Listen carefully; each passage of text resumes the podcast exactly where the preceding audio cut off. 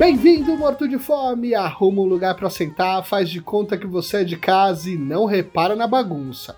Esse aqui é o Pavê ou Pra Comer, o podcast pra falar do que a gente mais gosta: comida. Tudo isso sempre acompanhado de convidados maravilhosos, porque a cozinha só é o melhor lugar da casa se ela estiver cheia de amigos. Então, vamos aproveitar que tá frio e colar no povo que vai aparecer nesse episódio. Oi, eu sou o Tosca. Sopa não é janta, mas é uma excelente refeição. Oi, eu sou a Vic. E pra mim, comida de inverno tem que ter queijo. Olá, eu sou a Camila e eu assopro a comida quando ela está quente, mas eu assopro até ela não estar mais quente. E eu sou o Matheus Flandoli. Hoje é pra comer receitas de inverno. É pra ver ou pra comer? Como diria a Mama Ru, Tonight, it's just family. Então, pra quem escuta esse podcast, mas só ouve esses marmanjos aqui falando de cozinha, não sabe que para esse projeto acontecer, tem as mãos mágicas da Camis e da Vicky, na logo maravilhosa do podcast, nas capas dos episódios, nas artes do Instagram e muito mais. Então, com o frio chegando, a gente resolveu fazer um episódio sem convidados, só com quem já é de casa mesmo. Então, bora para a primeira pergunta da noite. Qual que é a estação do ano que vocês preferem, verão ou inverno? Eu prefiro o inverno um milhão de vezes. Eu tenho aquela teoria que, tipo, todo mundo conhece a teoria que se tá calor, você tira toda a sua roupa e continua calor, e é insuportável. Se tá frio, você põe roupa e pronto, não tá mais frio. É perfeito. Eu amo o inverno. Eu gosto mais do inverno pelo único e simples fato de que eu suo que nem um porco no verão. Então eu preciso. Sim. sim. Eu preciso eu de também. uma temperatura amena. Exato. Eu falo, eu fico brincando com a Thalita aqui em casa que o meu corpo ele está habituado para padrões europeus, canadenses, não está acostumado para os trópicos. Faz, faz acima de 23 graus eu começo a suar. Não, é, calor é horrível. Eu até, até hoje eu não achei até um porco que sua igual a eu. Acho que somos todos esses porcos suadores do verão. Estou na procura desse porco aí. É pra ver ou pra comer, gente? Bom, eu nasci às 11h30 da manhã do sétimo dia de inverno, ou seja, eu já cheguei perguntando onde a gente vai almoçar e, de preferência, comida quente, porque eu odeio comida fria. Então, para mim, essa é a melhor época do ano. Não porque eu acho que as pessoas se vestem melhor, porque eu acho que quem mora em São Paulo já sabe que não, mas é porque eu sou calorento e cozinhar no frio é muito mais confortável do que cozinhar no calor. É, vocês sentem essa diferença também de cozinhar o mesmo prato de comida em épocas diferentes do ano, ou de você ter uma experiência melhor com a cozinha? Em épocas do ano diferentes? É difícil eu dar a minha, é difícil dar minha opinião porque eu cozinho o quê? Uma vez a cada três meses. Só no inverno. Exato, eu cozinho só no inverno. Porque no calor eu falo, ai não, tá muito Eu não quero ligar fogos nessa casa, porque tá quente demais. Ah, o verão só é legal na, na obra do Vivaldi, né? Fora isso, não, não funciona. Exato. Mas eu também, eu sou um sujeito bem, bem de inverno, assim, acho que o único problema do inverno é levantar, né, acordar, assim, que a gente demora mais, e entrar no banho, mas eu sou, tipo, eu defino às vezes as coisas que eu não gosto como banho no inverno, que é difícil entrar, mas daí depois que eu entro, difícil é, é sair. Difícil sair, exatamente. É. é tão gostosinho no inverno, tá? Aquele puta frio. A gente pode falar palavrão? Pode. pra caralho. Qualquer coisa a editora corta. Beleza. É isso. tá aquele puta frio às vezes. Aí você vai no forno assim, fica quentinho lá, esperando o, o pão assar. Esperando aquela lasanhazinha uhum. ficar pronta, você fica lá na frente, igual cachorro na padaria. É tão gostoso. E aí no verão você dá é. a ficar dentro daquela cozinha infernal. A gente tem um. Aqui em casa a gente tem um fogão que tem aquele forno duplo, né? Então ele em cima ele é aquele forninho elétrico e embaixo ele é o forno a gás. E essa semana tem feito muito frio. E aí a gente assim, comprou umas lasanhas da Toscaseirinho, né? Que Opa. a gente recebeu na sexta-feira aqui em casa. E aí a gente. A, a Thalita foi esquentar, né? As lasanhas. Então meteu o fogo lá no alto e tava muito frio. Ela meteu os pés embaixo do forno e ficou lá, porque aquilo ela tava com o pé tão gelado, tão gelado, tão gelado, que ela falou: Nossa, acho que eu vou esquentar a lasanha toda vez que fizer frio, porque esse descobriu o método de deixar o meu corpo mais quente, né? Isso foi uma das, uma das poucas vitórias que a cozinha teve com a Thalita. Ou que a Thalita teve com a cozinha, não é mesmo? Ela descobriu o segredo dos gatos, né? Que é se esconder atrás dos eletrodomésticos pra esquentar. É verdade, os gatos ficam aí muito atrás do- dos Nossa, eletrodomésticos. É, é gostoso, gostoso nada, né? O inferno, dá vontade de jogar eles da, pra fora da cozinha.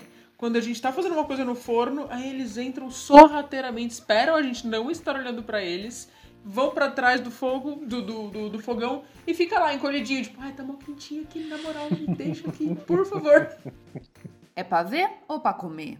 Algumas famílias, elas têm tradições de pratos de épocas como Natal, festa junina, quaresma. A sua família tem alguma tradição de pratos que você só come no inverno? Eu perdi uma receita quando eu perdi meu pai, que foi uma sopa de trigo que ele fazia, que era bem inverno, assim. Então era um trigo.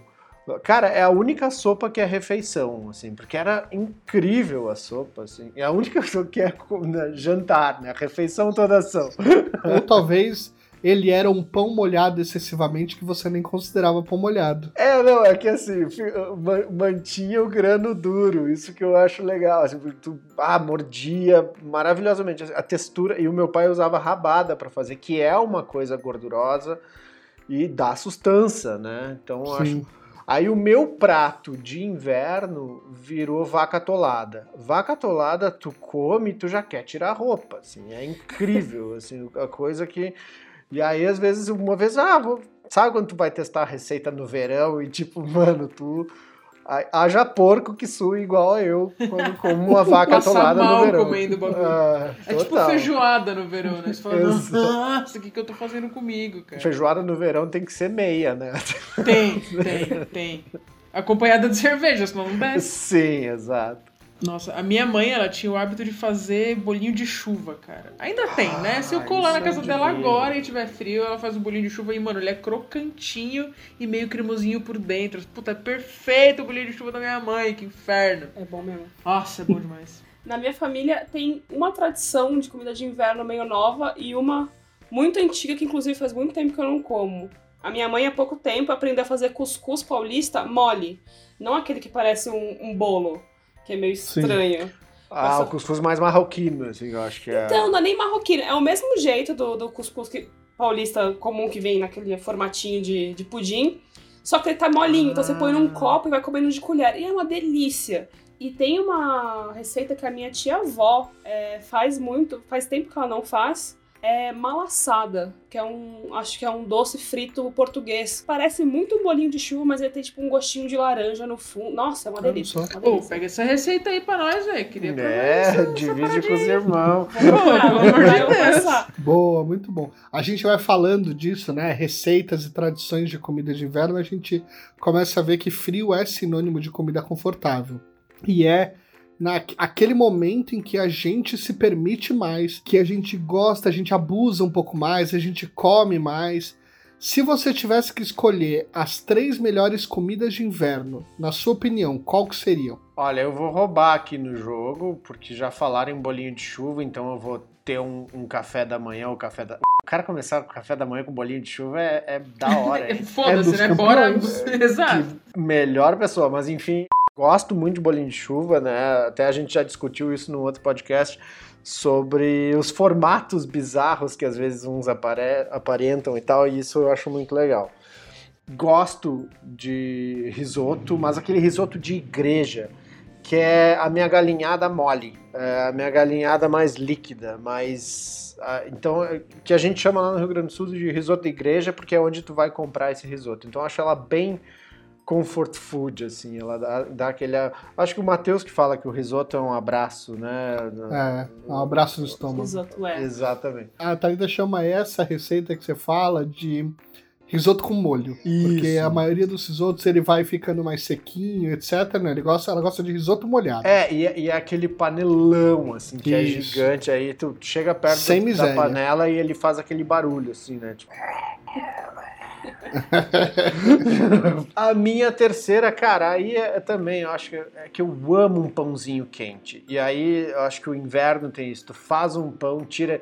Hoje eu matei meio pão solado, porque ele saiu do forno, já quebrei ele e saí só na manteiga. Então, assim, bolinho de chuva, um risoto e o pão quentinho. Cara, eu tenho um prato aqui que não é bem um prato de inverno, talvez, mas que eu gosto muito de comer no inverno porque é aquele prato que você come e sai com um buço suado, sabe? Uhum. Então, pra mim, é bom de comer no inverno, que é parmegiana. Sim. Que tem tudo ali. Tem a fritura, tem o molho e tem o queijo. A batatinha. Nossa, eu gosto demais de comer no inverno. Meu almoço de hoje. É muito bom. Eu gosto muito de risoto também. Risoto é. dá um calorzinho no coração. É tipo um abraço de mãe. E sopa. Eu gosto muito de sopa. É isso, era essa, era isso! Eu Roubaram tava- minha sopa. Você tá copiando? minha Você tá sopa, copiando? Não tô copiando. Eu, nossa, e eu tava falando isso pra Vika antes da gente começar a gravar, que tipo, eu não sei se eu criei essa memória na minha cabeça ou se eu realmente comi uma vez na minha vida uma sopa cremosa dentro do pão italiano. Ah, um clássico. Pô, isso foi bom demais, pelo amor de Deus, sério, na moral. E aí, puta, é, essa sopa ganha demais na, na minha lista. Tem milho cozido. Pra mim, milho cozido é uma parada muito de, de, de frio. Me lembra a festa junina, Sim. lembra confortinho. Aí ele tá bem quentinho, se passa a manteiguinha, ela derrete. Eu tenho uma coisa com manteiga derretida, vejam bem. Exato. Sim. Eu tenho, eu tenho um negócio. Mas tá certo, É, eu concordo tá errado. plenamente. Como não ter, né? Exatamente. Pelo amor de Deus. E eu não sei se configura como prato, mas eu acho, assim, na, na minha concepção configura que é o chocolate quente cremoso.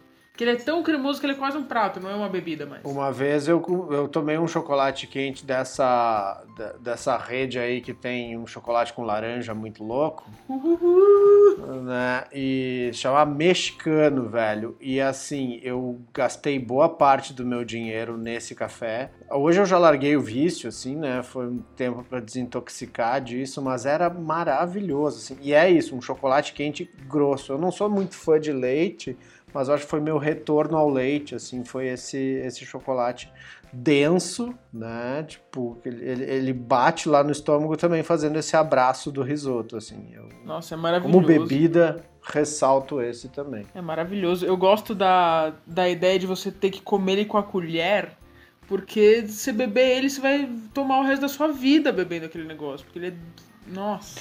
É, parece um pudim que saudade. desandou, Parece um né? Pudim, exato. Nossa, é bom. Exato. Pudim que desandou é maravilhoso. É pra ver ou pra comer? Olha, a gente gosta de falar de comida, a gente gosta de fazer comida, menos a Camila, e a gente gosta de ver gente fazendo comida. Vocês, por algum acaso, têm algum programa, algum filme que fala sobre comida que pode indicar para nossa audiência? Cara, eu tenho um filme muito bobo.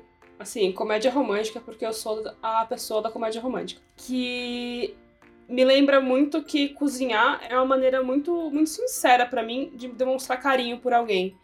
E aí o filme chama Sim. Sem Reservas. É um filme com a Catherine. Zeta-Jones e um moço que parece o Bon Jovi, segundo Camila. Mas não é? Não, para. Você tá Parece estourando, minha... pacas, é o mesmo cara. tá explodindo a cabeça agora.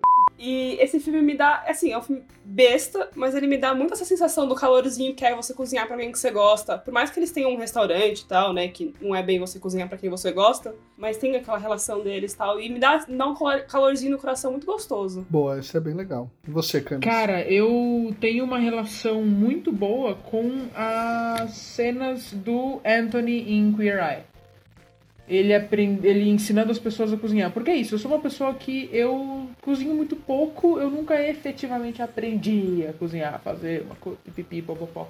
Então eu tenho uma relação muito de. Eu sou muito intimidada pela cozinha. Quando E ter a Vicky em casa facilita, facilita o demais também. o processo. Vitória faz pratos maravilhosos. Mas o, o Anthony no Queer Eye, ele meio que me faz acreditar que a cozinha não é uma parada impossível, sabe? Me, me parece muito mais acessível. Sim. Eu acho muito gostoso. Dá vontade de cozinhar. Ah, eu vou chover no molhado, né, cara? Mas dá um beijo aí pro cinema nacional. Meu filme de comida predileto. É, ele é pesadinho, né? Mas eu gosto muito, que é o estômago. Então eu vou sempre que me perguntarem sobre um filme. Claro que eu também eu choro ouvindo só a música do. Eu já passo mal, né? Com Le Ratatouille, mas uh, eu vou dar um voto ao cinema nacional. O Estômago, para mim, é um dos filmes mais legais de comida. E fala da coisa do, do refogado, o cara dizendo, ah, eu salvo qualquer coisa com alho e cebola. Isso eu acho muito legal do filme também, que é tipo, cara, é isso, é isso. Né? Então ele pega essa comida azeda e transforma numa comida muito legal. Assim. Que tem o Babu, né? Tem o Babu, como, é. como ator. E é muito bom que o Babu agora tá como cozinheiro e no filme ele é uma pessoa que não cozinha, mas que ama comer. Mostrando que é um bom ator. Sim, né? versátil. bom, eu costumo assistir muito programa de culinária. Eu consumo muito. Acho que eu já zerei a Netflix. É, gosto muito dos canais de YouTube de fora do Brasil, tudo bom?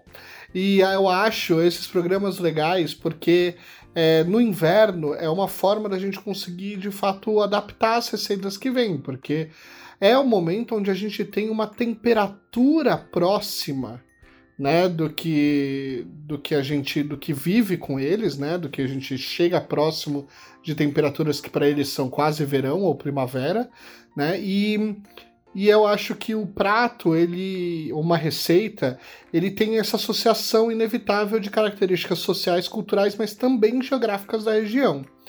Vocês já chegaram a fazer alguma receita de algum programa que vocês assistiram que não é gravado no Brasil e que deu certo na sua casa?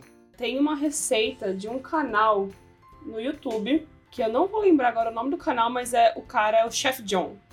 Certo. É, e ele fez, há muitos anos atrás, uma receita que eu, eu implementei na minha casa, que é um, um, É quase um frango à parmegiana, só que ele não é empanado. É um filé de frango, bem gordinho assim, você dá uma, uma selada nele, põe no forno com uma, é, uma camada de molho, crouton e queijo. E aí fica um parmegiana crocante por causa dos croutãozinhos e com gratinadinho de queijo. Cara, é sensacional. Sabe? É um parmegiana desconstruído. É um parmegiana desconstruído, só que ele fica. Porque o parmegiana ele dá uma ensopadinha no molho, então ele não fica crocante, né? Como tem os croutons e você pode separar eles e fazer, sabe? Fazer em layers. Nossa, fica muito gostoso. Bom, bom saber. É pra ver ou pra comer? Tem uma receita que eu amo no inverno, mas eu sempre vivo uma espécie de amor e ódio com ela, tá? Que é o fondue. Eu amo fondue de carne e de queijo. Chocolate menos porque eu não gosto muito de doce e fruta não é o meu forte. O meu problema é que é uma comida muito cara para se comer em restaurante, mas muito chata de fazer em casa. Que até eu mesmo que gosto de cozinhar, fico com preguiça e aí eu não faço. Qual que é a opinião de vocês sobre o fondue? Pelo amor de Deus, teve uma vez que eu tive que acender um richô usando pitu, porque não tinha álcool. E aí foi uma. Nossa, que desastre. ponto pra pitu. Ponto pra Mais pitu. um ponto pra pitu. Nossa, juro, foi uma aventura. Mas, nossa, se não fosse tão perrengue, se não fosse tão caro. Eu acho, Camis, que tem aí né, na Rua dos Pinheiros um lugar que à noite, né? Que a gente já falou sobre isso, de ter que tem um fondue que a gente marcou dia no passado e não foi. E acho que esse ano não Acho adianta a gente marcar, acabou. acho que a gente não vai sair mais tempo. Mas talvez em 2023 a gente possa ir lá, se Talvez, tiver aberto um se dia. todas as pessoas ainda estiverem vivas até lá. Eu tive boas experiências em fundis. Quando eu era mais jovem, as vacas da minha família eram mais gordinhas, então a gente tinha mais o costume de comer fundi. e- Aquela coisa de paulista classe média, né? Ir pra Campos Jordão Uhum. comer fundi. E Clássico. aí, né, as, as vacas deu uma, deram aquela enxugada. Mas, e aí, mais velha, eu tive umas experiências de, tipo, pegar no peixe urbano umas promoções de, sei lá, No Hanover. exato. E aí você pagava. O Hanover, ele é, assim, acho que ele é o, o dia do fondue. É, e assim, né? e é rodízio, então você fala, ok, eu não vou Exato. tomar café da manhã, porque eu vou fazer esses 180 reais que eu vou pagar para me alimentar valerem. Exatamente, exatamente. Mesmo com escaminha, é uma situação especial. E aí você pega, tipo, um fundi no verão pra ser mais barato e vai dando seus esquemas. Porque senão não tem condição. E aí tenta funcionar o ar-condicionado no menos 12, porque pra Sim. fazer valer não faz sentido, né? O, eu ia te contar que assim, eu também tive isso, né? Quando eu era moleque, é, eu assim, acho que tem uma tradição da classe média alta santista de todo mundo ter uma casa em Campos do Jordão em- enquanto você. no- nos anos 80 e 90, assim. Então era, uma, era um hábito de Júlio sempre ir para Campos do Jordão e tal. E era isso, pra mim era comida de Campos do Jordão, era maravilhoso, era um evento, era sazonal, porque era frio pra caramba, e você comia e era incrível. E aí a gente vinha pra São Paulo e é tudo isso, mesmo o Hanover, que é, que é isso, é tipo sem pau. Quando você vai naquele Era Uma Vez um Chalezinho, que é um pouco mais bacana, é, meu, você sai de lá devendo, assim, né, você divide quatro vezes, passa no cartão e divide em quatro vezes, pra fazer valer. A Thalita me deu de presente, uns três anos atrás, de aniversário, um final de semana em Campos do Jordão. Só que a gente foi em agosto, que é já fora da temporada. A gente pegou um hotel no, assim, no fervo ali do, da, da- do Capivari, é, do lado do Baden-Baden. E a gente comeu num, num restaurante que fica ali naquele shoppingzinho, naquela, na, naquela ruazinha ali, entre Baden-Baden e a chocolateria do outro lado. Que tem um empóriozinho, a gente foi lá em cima. Cara, a gente comeu bem pra caramba. E aí a nossa imagem a nossa expectativa de valores de São Paulo, ela não se reflete lá. Se a gente tivesse saído para fazer um jantar bacana em São Paulo, ele custou 60% da viagem, com as comidas que a gente comeu lá. Então, voltar a Campos do Jordão hoje vai te dar uma percepção de que a gente paga mais barato, muito mais barato lá no, no fondue do que aqui em São Paulo. Cara, o, o meu primeiro fundi foi nos vizinhos. Eu morava num prédio onde também as pessoas tinham vacas gordas, mas as vacas da minha família já emagreciam. Cara, foi uma experiência bizarra porque assim, foi um fundi meio preguiçoso, era só com óleo. Então tu meio que fritava a parada, assim. A carne. É.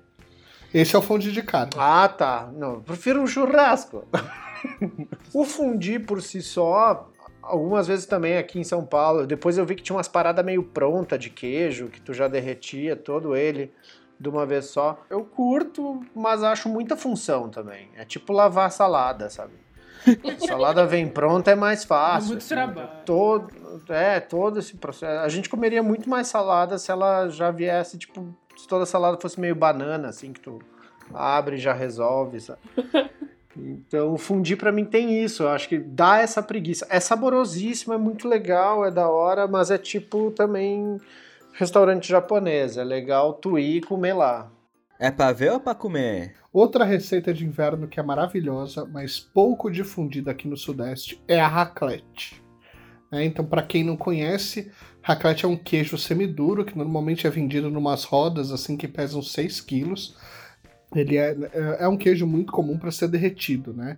É, e transformado assim num cobertor delicioso para uma cama cheia de pães, batatas e outras coisas que você quiser colocar ali embaixo.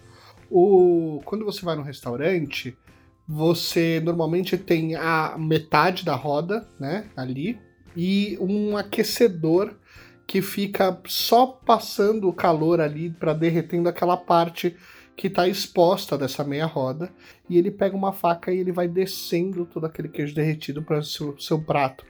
E aqui ele faz esse, esse verdadeiro cobertor que eu falei para vocês de queijo, que como a Vic falou, é a melhor coisa do inverno, é comer queijo derretido. É, a vantagem da raclette é que existe um aparelho para consumo em casa, que é uma chapinha pequena, que você pega a raclette, você compra um pedaço, rala ela, coloca todo o queijo ralado nessa, nessa chapinha, ela é aquecida por quatro velinhas e você tem a mesma experiência que você teria no restaurante, só que em casa, fazendo o mesmo movimento, aquela foto linda, aquele queijo derretidão ali em cima, que é maravilhoso. Vocês já experimentaram raclette? Eu nunca experimentei e assim, você contando o processo, parece que eu tava ouvindo um vídeo do Marcelinho Leconteros.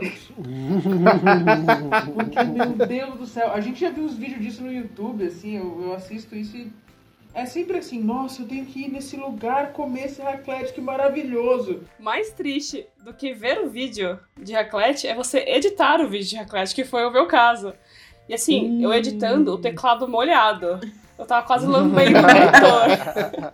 e eu nunca fui. Porque eu falei, meu, isso tá muito. Era uma época que eu tava muito dura. Eu falei, caraca, isso aqui tá muito caro, pelo amor de Deus. Mas essa mantinha de queijo abraçando a batata. Nossa, é... isso eu preciso fazer na minha vida ainda. Não fiz. É maravilhoso.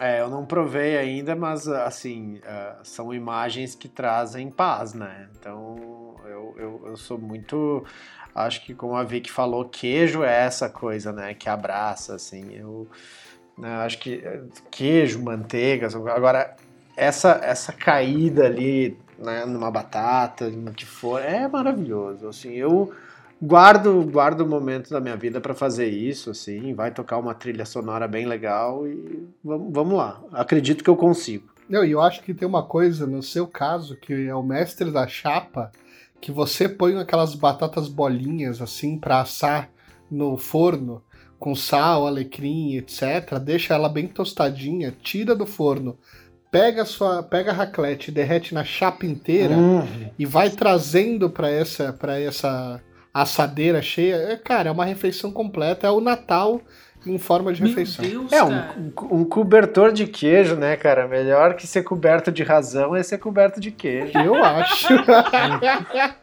Meu coração ficou até acelerado com esse papo. Nossa senhora, passei mal aqui. É pra ver ou pra comer? Bom, então eu vou, vou mudar, porque assim, esse, esse para mim é o meu top 3, na verdade, de, de comidas, né? A gente já passou aí pelo fondue, a gente passou pela raclette, e acho que tem um terceiro aí que eu gosto muito, que é isso, não necessariamente é de inverno, mas que no frio eu acho que elas ficam muito melhores, que são tortas, né? Então eu adoro fazer torta. Aqui em casa a gente tem o costume de fazer sempre com aquela é, torta de massa podre, né? Que é aquela, é aquela massa super amanteigada, que quando dá o choque térmico no forno, ela fica mais crocante, né? Ela fica quase quebradiça ali, que é maravilhosa. Então, o que acontece? O segredo da, de fazer essa massa é deixar a manteiga bem gelada para ela, ela não dissolver na, na, na massa como um todo. Ela criar esses pequenos pontos de manteiga que vão dar essa crocância, que vão dar esse choque térmico, que é o segredo da massa. É, então, quando você manuseia, quando você usa a sua mão, o seu corpo está quente, naturalmente você vai derretendo. E no calor, o ambiente também não ajuda. Então você fica trabalhando em partes. Você tem que fazer um pouquinho, guardar na freezer ou na geladeira, voltar, fazer um pouquinho, dá- um trampo. No inverno, a gente não passa por isso.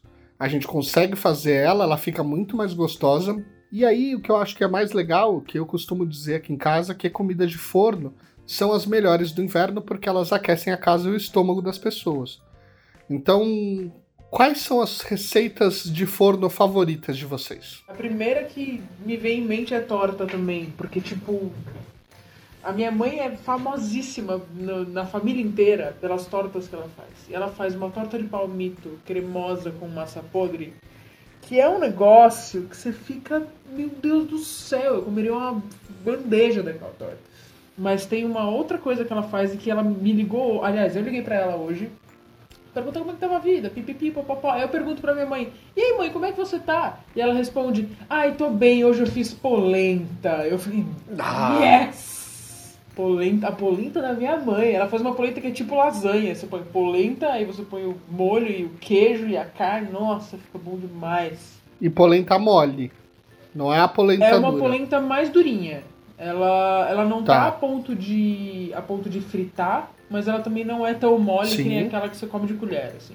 Ela é um meio termo Sei, e sei, nossa, entendi. fica bom demais. Por isso que você falou da lasanha, porque ela fica com um pouco daquela coisa meio. É, um estado físico lasanha, né? Que não é líquido e não é sólido. Não, eu, eu acho muito bom, cara. Até assim, vamos voltar lá em cima. Eu vou tirar o pãozinho quente com manteiga e vou botar uma polentinha mole com frango com molho. Ah, isso é muito comida de inverno pra mim, assim. Como tu falou em polenta, brilhou aqui, assim, tipo, cara, isso é, é incrível. Mas eu, assim, gosto muito de quiche, gosto de torta, acho legal pra caralho, assim. Gosto de lasanha, né? Uma coisa. E, e- mas, cara, batatas cortadas pequenininhas, assim, e um frango e tu mete no forno e esquece, sabe?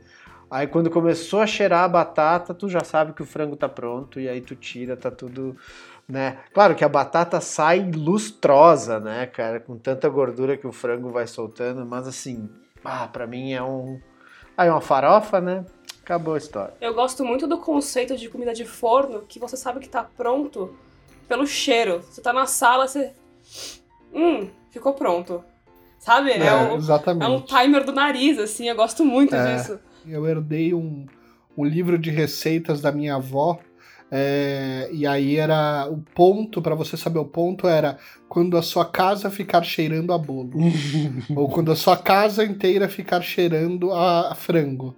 Sabe? Era esse o ponto. Então quando você sentia em todos os cômodos que o cheiro tinha chegado, era porque o produto, o, o prato estava pronto.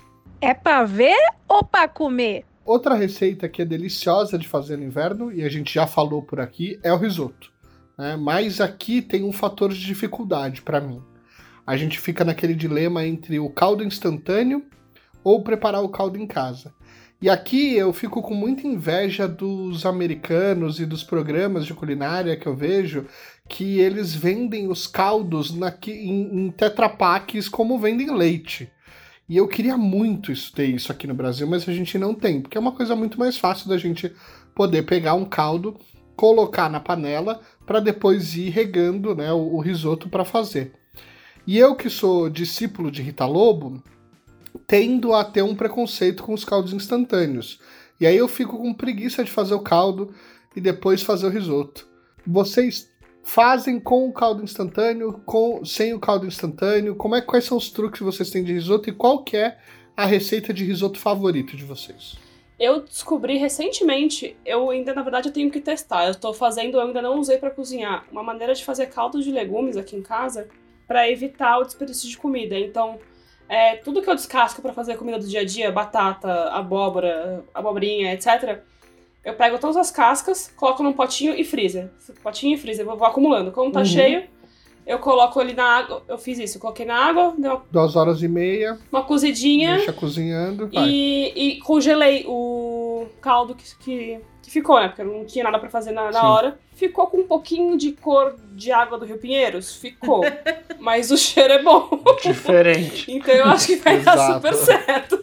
E aí eu tô esperando pra fazer uma receita de risoto que eu gosto muito, que é risoto de abóbora com gorgonzola. Hum, Que você vai cozinhar, você cozinha a abóbora ali numa panela com água, vai fazendo o seu risotinho, e aí você vai regando o risoto com aquela água de abóbora. legal. E depois vai colocando os pedaços de abóbora e finaliza com um pouquinho de gorgonzola. Nossa, fica sensacional. E o que sobra no dia seguinte, que risoto vira, né, ele, ele vira uma massa de modelar no dia seguinte. Bolinho de risoto. É, Arantino, um clássico italiano. Sim. Exatamente. Eu acho que o único risoto que eu. Te... E assim, quando eu falo que eu tentei fazer alguma coisa, já imaginei a Vicky do meu lado me ajudando a fazer essa coisa, porque muito geralmente eu não consigo fazer sozinha. O único risoto que a gente tentou fazer foi um risoto de frango e que a gente tinha certeza que a gente tava colocando Páprica. páprica e era coloral. Nossa. Aí ficou radioativo. Ficou um assim. risoto Ficou laranja, cor de cheetos. Ah, que da Fica com risoto com gosto de Doritos. Ficou, pior que ficou, Ficou bom. até gostoso. Olha que receita, risoto de Doritos. Foi show, foi show, foi show. Maravilhoso. Essa é a sua receita de risoto favorita. Exato, né? é a Então, única que eu sei fazer. não, mentira. Só, já que eu não sei fazer nenhuma, vale eu falar uma. Não uma receita, mas um risoto favorito que eu comi recentemente. Vale. O senhor, senhor Matheus, falou pra gente pedir risoto no Italy. Cara, olha. Vem na minha. Vem na minha que vocês passam Nossa, de ano. bicho, sério, risoto de panceta com polvo, na moral. Ai, meu Deus. É, e a Vicky pediu o de, o de ragu com açafrão, né? Sim, maravilhoso. Maravilhoso. É, delicioso. A Thalita adora o risoto caprese de lá do Italy. É, a gente fez, é, obviamente a gente já pediu muitas vezes aqui, mas eu comecei a tentar replicar ele aqui, então é muito legal, porque a gente faz o caldo de legumes e aí a gente coloca duas colheres de extrato de tomate nesse caldo E aí ele fica vermelhão. E aí, à medida que a gente vai fazendo o risoto, a gente vai regando com esse caldo que vai deixando o risoto vermelho. E aí, no final, a gente coloca a- o tomate cereja e a, e a mussarela de búfala só pra dar aquela micro derretida assim em cima, sabe? E deixar o tomate um pouquinho quentinho ali, mas não muito. Agora, o risoto oficial da casa é o risoto de o risoto caprese. Ah, eu, eu vou, né? Já falei lá em cima, mas vamos lá. É o risoto de igreja eu adoro, né? Bem de bem italianão assim. Mas qual que é o sabor? Ele é, ele é frango, aí é tem, tem um que é o risoto branco, quando a pessoa não põe o extrato de tomate, e o risoto vermelho, quando, né? Ele, ele é meio cor de cheetos, assim, porque esse vermelho vai ficando um laranja. Mas é maravilhoso. Agora, minha esposa Lúcia fez um risoto que a gente chamou de abobri, né? Ah. Que ele é abobri e brie. Cara, matou muito a pau. Aí teve um dia que a gente, vamos botar uma linguicinha. Aquela- Tô sentindo falta de uma linguiça. O abobri com linguiça, então ele dá- é, é- é explosão de sabor. E ela também tá. é- Ela é muito mais eficiente fazendo risoto porque ela também faz um caldo muito legal. Assim, e ela também faz o caldo do zero. É pra ver ou pra comer? É, chegamos a um ponto importante do programa, que são as sopas e caldos. A gente vem falando aqui, a gente vê muito maledicência do, do povo brasileiro com relação à sopa e que sopas e caldos não são refeições, mas seguindo a mesma lógica do risoto, normalmente elas levam caldo de legumes, carne ou frango nos seus preparos e muitas vezes esse trabalho essa dificuldade não justifica por uma comida que em 20 minutos depois eu, Matheus, vou ficar morrendo de fome. Vocês gostam de sopa e ela pode ser considerada jantar?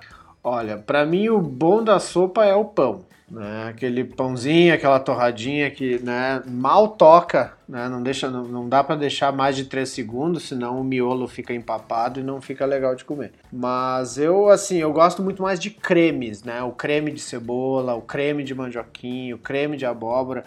Esses eu acho legal. O, o de abóbora que eu gosto, inclusive, eu comecei a fazer aqui em casa e aí eu deixava du- ó, a linguiça de novo. Deixava duas linguiças esturricando no forno, mas esturricar mesmo.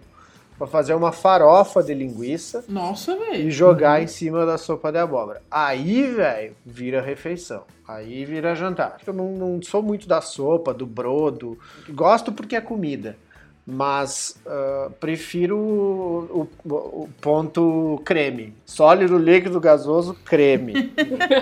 É, não, Creme e é, na lasanha. verdade é, É. é sólido, lasanha, líquido, creme. Sopa cremosa é tudo de bom, pelo amor de Deus. É refeição sim pra caralho. Sopa de lentilha. A sopa de lentilha de Vitória. Aí. Olha aí, hein? ano novo, hein? É, ano acho, novo. acho que é isso. Eu acho que é esse o prato oficial desse episódio, hein? É, eu acho. É, a única sopa que eu tô conseguindo fazer é a minha frustração que eu tenho, porque eu não sei fazer sopa. Fica com um gosto estranho, eu não sei temperar direito, porque eu gosto muito de sopa de legumes. Faz, né? Cozinha os legumes, depois bate, fica aquele, aquela coisinha cremosa, gostosa. Não sei temperar, não sei o que acontece comigo, mas a sopa de, de lentilha eu tenho conseguido. E eu acho que é janta, é almoço, é café da manhã, o que for, porque assim, É eu o que gosto você demais. quiser, meu amor. Eu só não gosto muito daquela aquela sopa que é aguada com arroz, assim, que é muito coisa de vó, né? Ai, a de canja. canja. A é, canja, a canja. Nossa, aí é um pouco complicado. O, o, em vez de botar arroz na cancha, põe aquela massinha chamada risone, né? Que é assim, bah, um macarrãozinho da hora, não põe um arroz. Ah, eu acho o arroz na sopa assim, é tipo, parece que tá tomando água da pia. Parece que tu lavou uma louça. E aí, tipo, bah, eu fico meio chateado, assim, mas tudo bem, eu respeito porque é comida. Eu sempre vou botar isso em cima, assim, tipo, de qualquer coisa. Mas eu acho complicado. É pra ver ou pra comer? E a sobremesa? Se no verão o sorvete é o rei das sobremesas, no inverno que sobremesas aparecem para reinar na sua casa? Pra mim, sorvete, assim, tô acordada, é tempo de sorvete. Mas Olha só. sobremesa, pra mim, muito característica de inverno, que eu gosto demais, é canjica, que é a canjica aqui de São Paulo, que é aquele milhinho, quase um arroz doce, só que com aquele, com aquele milhinho. Nossa, eu gosto demais. Né? Canjica, canjica e arroz doce, eu acho que são. Ah, São bênçãos da festa junina, portanto, bênçãos da época de, de, de frio. É perfeito demais.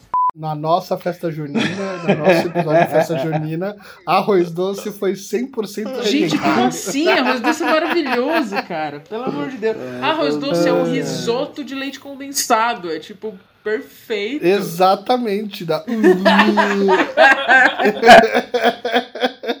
Eu, sobre, cara, sobremesa eu adoro, assim, coisinhas fritas, assim. Então, bah, um sonho com goiabada e açúcar louco. canela, eu acho maravilhoso. Mas eu gosto mesmo, assim, sabe, um panelão de brigadeiro. Quando acabar a pandemia, assim, eu acho que eu vou distribuir colheres e fazer uma panela gigante para as pessoas, ah, sabe, aquela suruba de colher, assim, O né? evento que despertou a segunda onda da pandemia. Exatamente, Pessoas é. comendo brigadeiro de colher na mesma panela. Reabriram o comércio e comeram brigadeiro na mesma panela. Tá certo. O Brasil Abre não a tem panela ali na jeito. Teodoro Sampaio.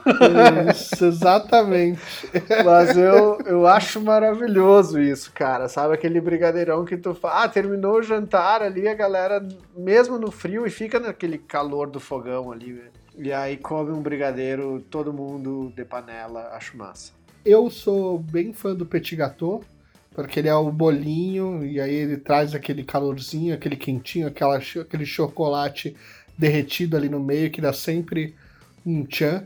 Mas eu queria perguntar pra vocês, o bolinho de chuva ele tem muito essa característica de ser um snack, né? De ser uma um, alguma coisa pra você comer no meio da tarde. Ele pode ser encarado como uma sobremesa de inverno? Cara, eu acho que pode. Eu acho que a partir do momento que você, tipo, você tá no meio da tarde, significa que você já almoçou. Então qualquer coisa que você come durante a tarde é sobremesa. Eu vou, eu vou, eu vou, eu vou nessa. Pra mim é isso. Qualquer coisa depois da refeição é sobremesa. Pode ser bolinho de chuva, pode ser um bolo, pode ser um pastel, pode ser um bife. Aí depois da refeição é sobremesa. Exato. Outro dia a gente almoçou o bolo e de sobremesa a gente comeu, sei lá, alguma coisa sobre Kibe. kibe. Kibe de forno. Kibe. Coisa bem boa, um kibe de sobremesa, nossa. bom, foi bom. Vantagens da vida adulta, né? A gente poder mudar a ordem daquilo que a gente Exatamente. come. E assim, outro dia, entenda-se ontem. Outro dia. Um dia que não hoje. É pra ver ou pra comer? Muito bem, estamos terminando o nosso episódio de Receitas de Inverno, que até aqueceu meu coração. Tosca, Vicky e Camis, amei a participação de vocês e muito obrigado por todo o trabalho que vocês já fizeram e fazem por esse humilde podcast. Querem dar algum recadinho final para nossa audiência? Eu quero primeiro falar, agradecer, porque eu, assim, eu sou fã da marca, adoro, assim, eu vou estampar uma camiseta. Ah, as artes eu, eu, eu tô adorando ver essas. Então, assim, gurias, obrigado por, por, essa, por essas cores e, né, tudo. Eu sou apenas formado em design, mas o design me, me excluiu da vida dele. mas eu aprecio muito. Então, assim, e pra audiência, este grande beijo. Mais uma vez, estamos aqui contando histórias e falando de comida, que é a melhor coisa que tem. Cara, eu queria primeiro agradecer vocês maravilhosos de deixar a gente participar tanto desse episódio quanto do projeto como um todo, cara. Acho que fazer. Sim. é, a gente tá se divertindo fazendo as coisas pra vocês, assim, é tudo muito gostoso. E pra audiência, pelo amor de Deus, ouçam tudo, é tudo perfeito. Ai, oi, sério. Vocês estão de parabéns. Ouçam o podcast e comprem a galinhada de Toscazeirinho. Nossa, Ah, é verdade. sim! Porque meu pai amado. Meu Deus! Ô, sério, na moral, eu quero o tomar que um... é aquela farofa? Estamos. Ai, a, fa- a farofa é. Não, vocês receberam farofa extra. Não, faz isso comigo não. Eu quero tomar um banho da sua farofa, assim, com todo respeito. Pô, vamos fazer, né? Um fundir de farofa. Pat Adams, né? O último desejo do Pat Adams lá, que era o espaguete, o banho de espaguete. O da Camila vai ser o fa- a farofa do Ah, Tosca. piscina de farofa. Vamos, vamos, vamos. Eu tô louco com essa pandemia, cara. Ótimos rolês, ótimos rolês. Muito bem. Bom, para você que nos ouve, não esquece de seguir o podcast lá no Instagram, no arroba Paveu Pra Comer Podcast, ou no facebook.com barra Paveu Pra Comer Oficial. Conta o que você achou desse programa, interaja comigo por lá, vamos continuar essa conversa. Esse episódio vai ficando por aqui, até a próxima, tchau!